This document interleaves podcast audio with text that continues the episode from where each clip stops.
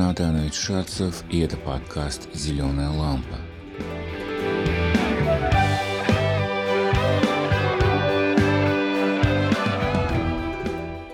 В ее свете сегодня Леонид Николаевич Андреев.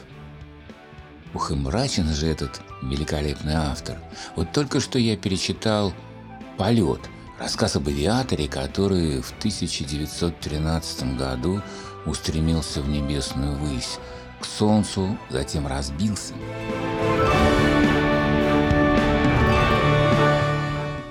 Во многих историях, сочиненных Леонидом Андреевым, много печали. А вот в Кусаке, рассказе который прочитает Валерия Гуляева, есть, кажется, нечто нежное, особенное. никому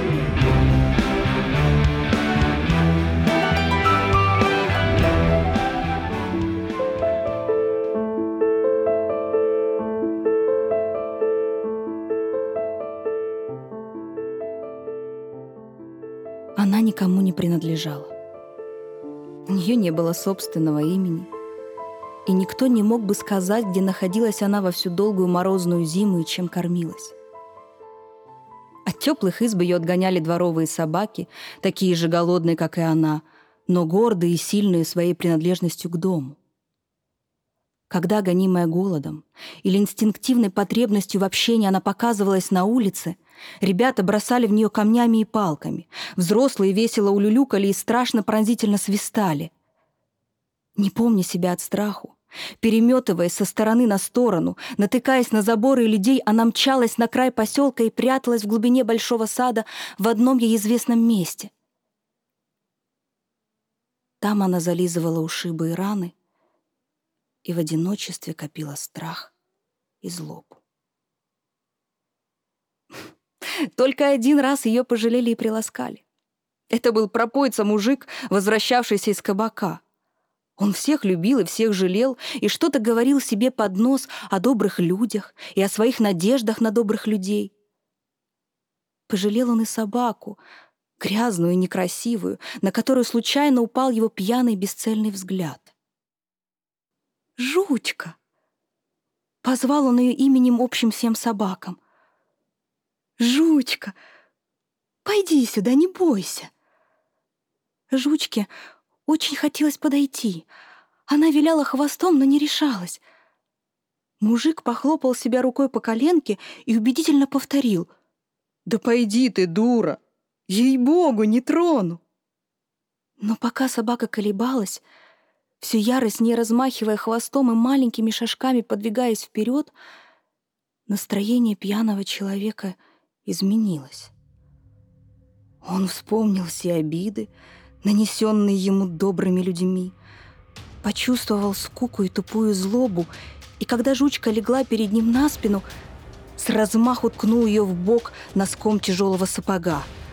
«У, мразь! Тоже лезет!» Собака завизжала больше от неожиданности и обиды, чем от боли. А мужик, шатаясь, побрел домой, где долго и больно бил жену и на кусочки изорвал новый платок, который на прошлой неделе купил ей в подарок. С тех пор собака не доверяла людям, которые хотели ее приласкать. И, поджав хвост, убегала, а иногда со злобою набрасывалась на них и пыталась укусить, пока камнями и палкой не удавалось отогнать ее. На одну зиму она поселилась под террасой пустой дачи, у которой не было сторожа, и бескорыстно сторожила ее. Выбегала по ночам на дорогу и лаяла до хрипоты. Уже улегшись на свое место, она все еще злобно ворчала, но сквозь злобу проглядывала некоторое довольство собой и даже гордость. Зимняя ночь тянулась долго-долго, и черные окна пустой дачи угрюмо глядели на обледневший неподвижный сад. Иногда в них как будто вспыхивал голубоватый огонек. То отражалась на стекле упавшая звезда или остророгий месяц посылал свой робкий луч.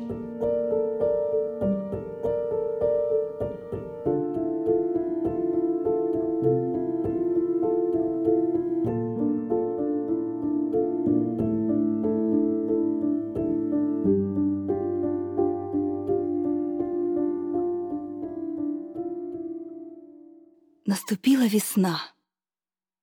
И тихая дача огласилась громким говором, скрипом колес и грязным топотом людей, переносящих тяжести. Приехали из города дачники. Целая веселая ватага взрослых, подростков и детей, опьяненных воздухом, теплом и светом. Кто-то кричал, кто-то пел, смеялся высоким женским голосом. Первой, с кем познакомилась собака, была хорошенькая девушка в коричневом форменном платье, выбежавшая в сад. Жадно и нетерпеливо, желая охватить и сжать в своих объятиях все видимое, она посмотрела на ясное небо, на красноватые сучья вишен и быстро легла на траву лицом горячему солнцу.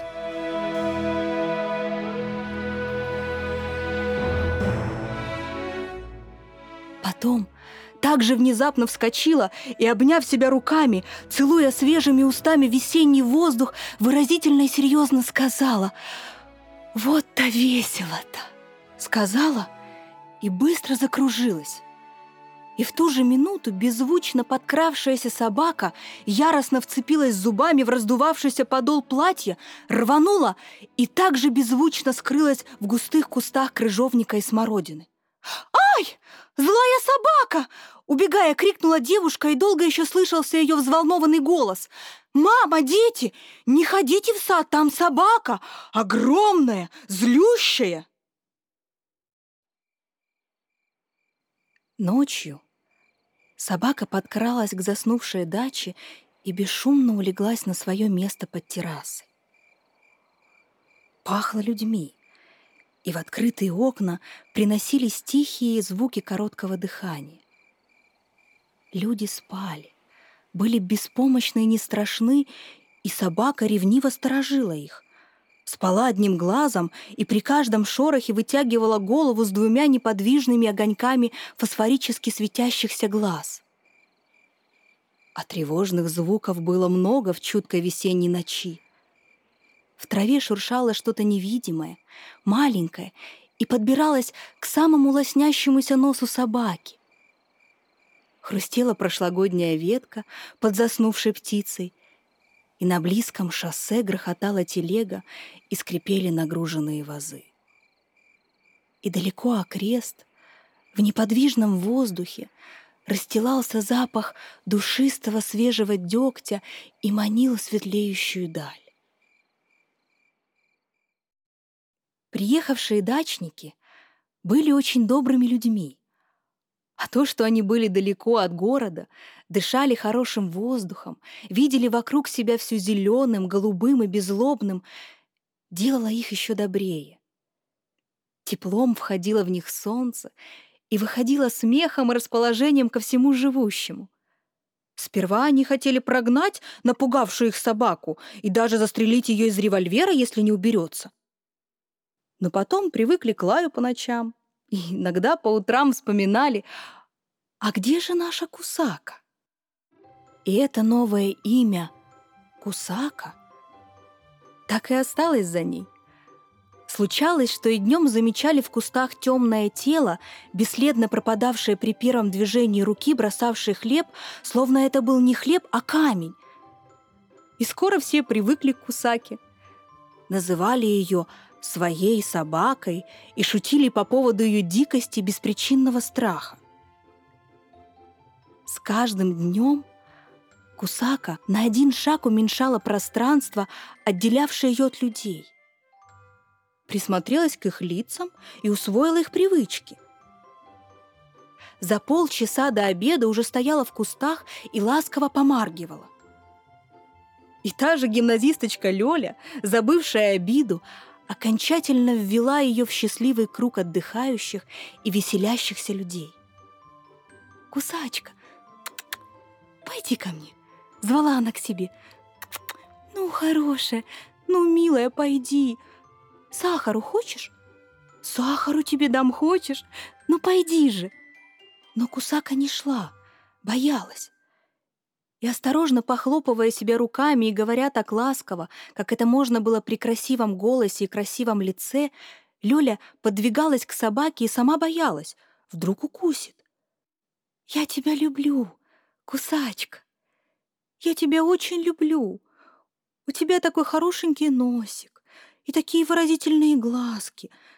Ты мне веришь, кусачка?» Брови Лёли поднялись, и у самой у нее был такой хорошенький носик и такие выразительные глаза, что солнце поступило умно, расцеловав горячо до красноты щек все ее молоденькое, наивно прелестное личико. И кусачка второй раз в своей жизни перевернулась на спину и закрыла глаза, не зная, наверное, ударят ее или приласкают. Но ее приласкали. Маленькая, Теплая рука прикоснулась нерешительно к шершавой голове, и словно это было знаком неотразимой власти, свободно и смело забегала по всему шерстистому телу, тормоша, лаская щекоча. «Мама! Дети! Глядите, я ласкаю кусаку!» — закричала Лёля. Когда прибежали дети, шумные, звонкоголосые, быстрые и светлые, как капельки разбежавшейся ртути, Кусака замерла от страха и беспомощного ожидания. Она знала, что если теперь кто-нибудь ударит ее, она уже не в силах будет впиться в тело обидчика своими острыми зубами. У нее отняли ее непримиримую злобу. И когда все на перерыв стали ласкать ее, она долго еще вздрагивала при каждом прикосновении ласкающей руки, и ей больно было от непривычной ласки, словно от удара.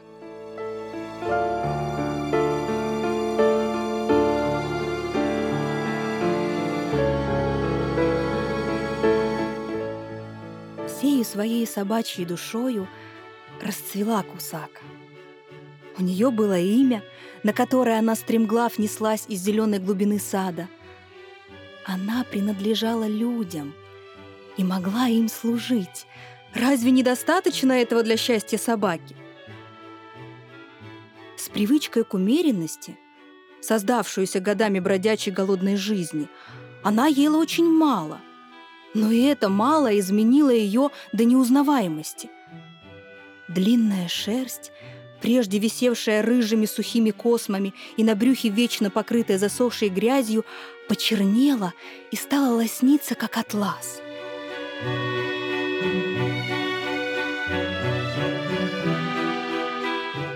Когда она от нечего делать выбегала к воротам, становилась у порога и важно осматривала улицу вверх и вниз, никому уже не приходило в голову дразнить ее или бросить камни. Но такую гордую и независимую она бывала только наедине.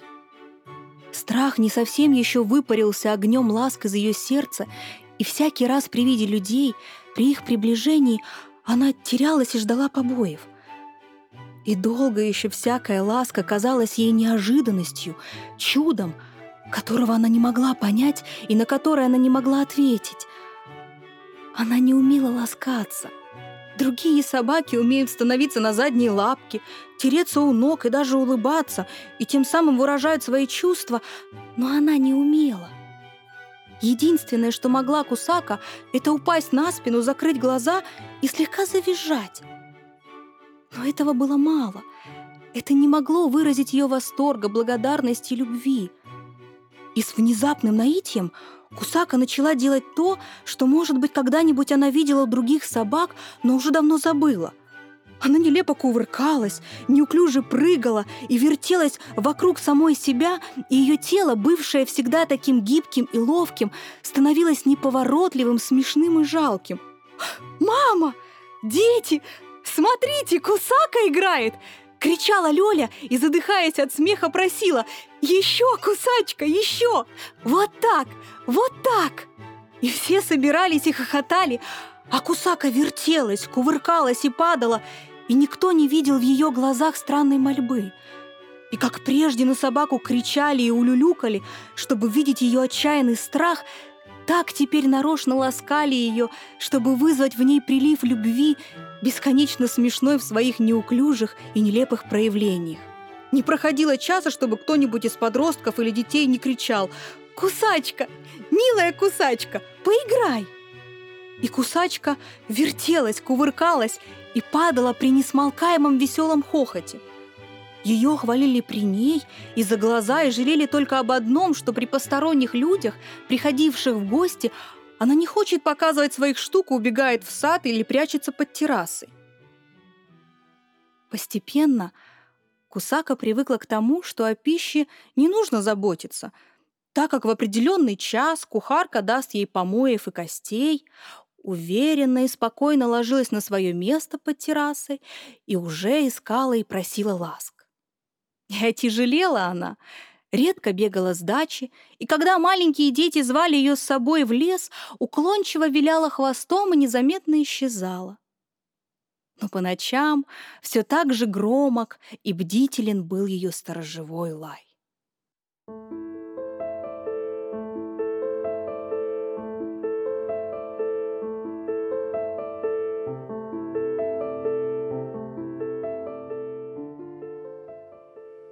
Желтыми огнями загорелась осень, частыми дождями заплакало небо, и быстро стали пустеть дачи умолкать, как будто непрерывный дождь и ветер гасили их точно свечи одну за другой. «Как же нам быть с Кусакой?» В раздумье спрашивала Лёля. Она сидела, охватив руками колени, и печально глядела в окно, по которому скатывались блестящие капли начавшегося дождя. «Что у тебя за поза, Лёля? Ну кто так сидит?» Сказала мать и добавила. А Кусаку придется оставить, бог с ней. Жалко, протянула Лёля. Ну что поделаешь? Двора у нас нет, а в комнатах ее держать нельзя, ты сама понимаешь. Жалко, повторила Лёля, готовая заплакать. Уже приподнялись, как крылья ласточки, ее темные брови, и жалко сморщился хорошенький носик, когда мать сказала «Дагаевы давно уже предлагали мне щеночка. Говорят, очень породистый и уже служит. Ты слышишь меня? А это что, дворняжка?» «Жалко», — повторила Лёля, но не заплакала. Снова пришли незнакомые люди, и заскрипели вазы, застонали под тяжелыми шагами половицы, но меньше было говора, и совсем не слышно было смеха. Напуганная чужими людьми, смутно предчувствуя беду, Кусака убежала на край сада и оттуда сквозь поредевшие кусты неотступно глядела на видимый ей уголок террасы и на сновавшие по нем фигуры в красных рубахах. «Ты здесь?» «Моя бедная кусачка», — сказала вышедшая Лёля.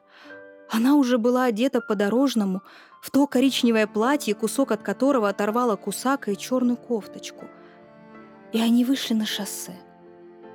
Дождь то принимался идти, то утихал, и все пространство между почерневшей землей и небом было полно клубящимися, быстро идущими облаками — Снизу было видно, как тяжелы они и непроницаемы для света от насытившей их воды и как скучно солнцу за этой плотной стеною. Налево от шоссе тянулось потемневшее жневье, и только на бугристом и близком горизонте одинокими купами поднимались невысокие разрозненные деревья и кусты.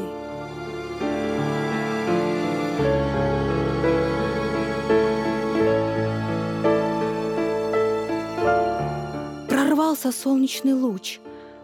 Желтый, анемичный, как будто солнце было неизлечимо больным. Шире и печальнее стала туманная осенняя даль. Скучно, Кусака. Тихо проронила Лёля и, не оглядываясь, пошла назад. И только на вокзале она вспомнила, что не простилась с Кусакой.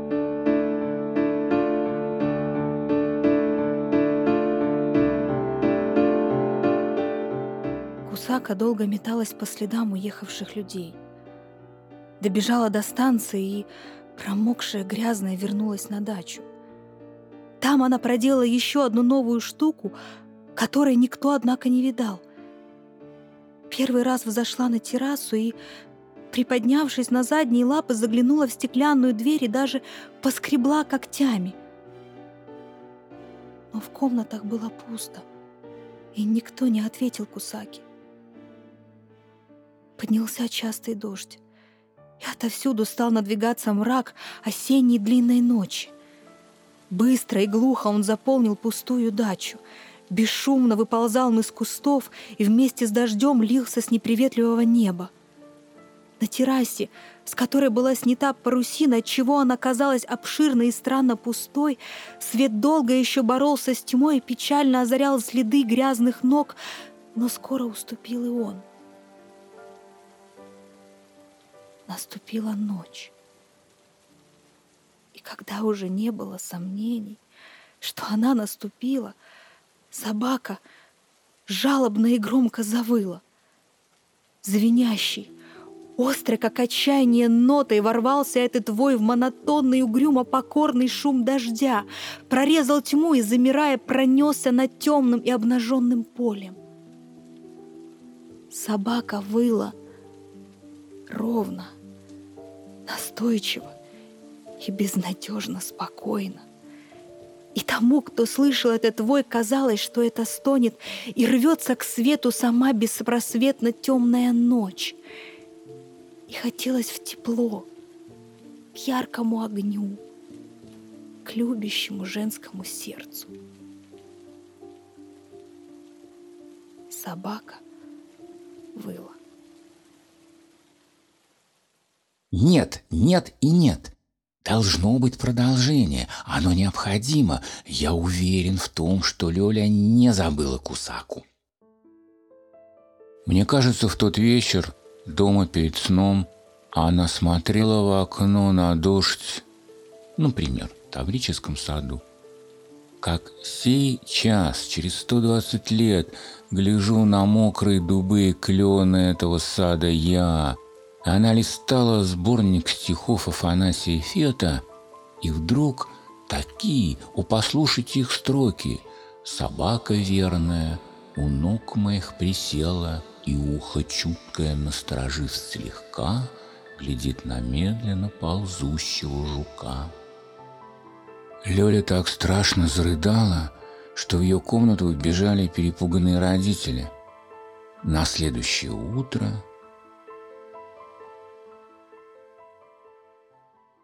Вот так начал продолжение я. Теперь задание.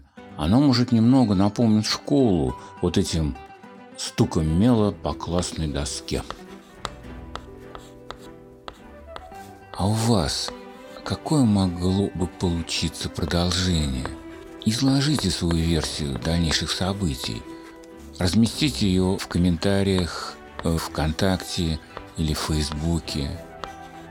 Еще рекомендую сильный рассказ Леонида Андреева «Петька на даче». Ну вот финал там финал. В общем, прошу, напишите продолжение. Ну, мне кажется, надо помогать литературным героям, если они живые.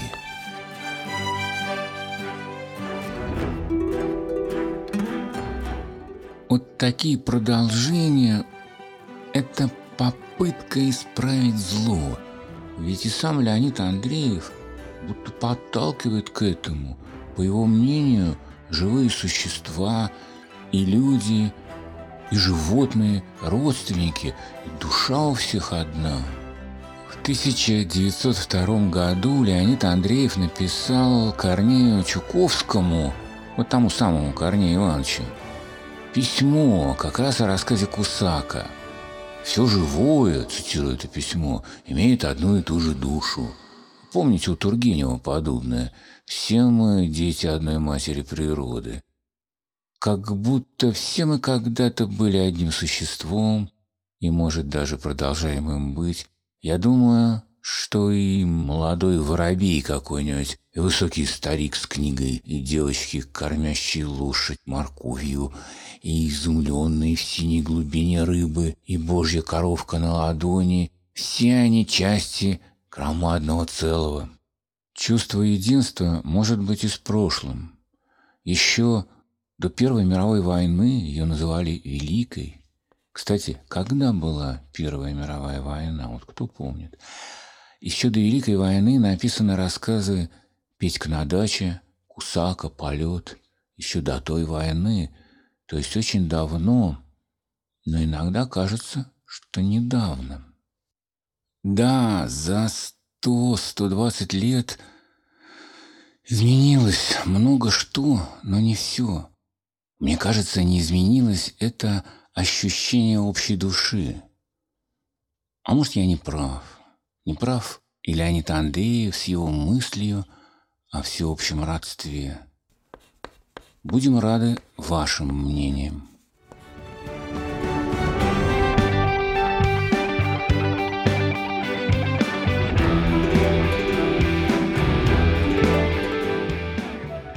Над подкастом работали я, учитель литературы Владимир Натанович Шацев, актриса Валерия Гуляева, композитор и звукорежиссер Алексей Шманев, координатор проекта Даниил Фрэнк.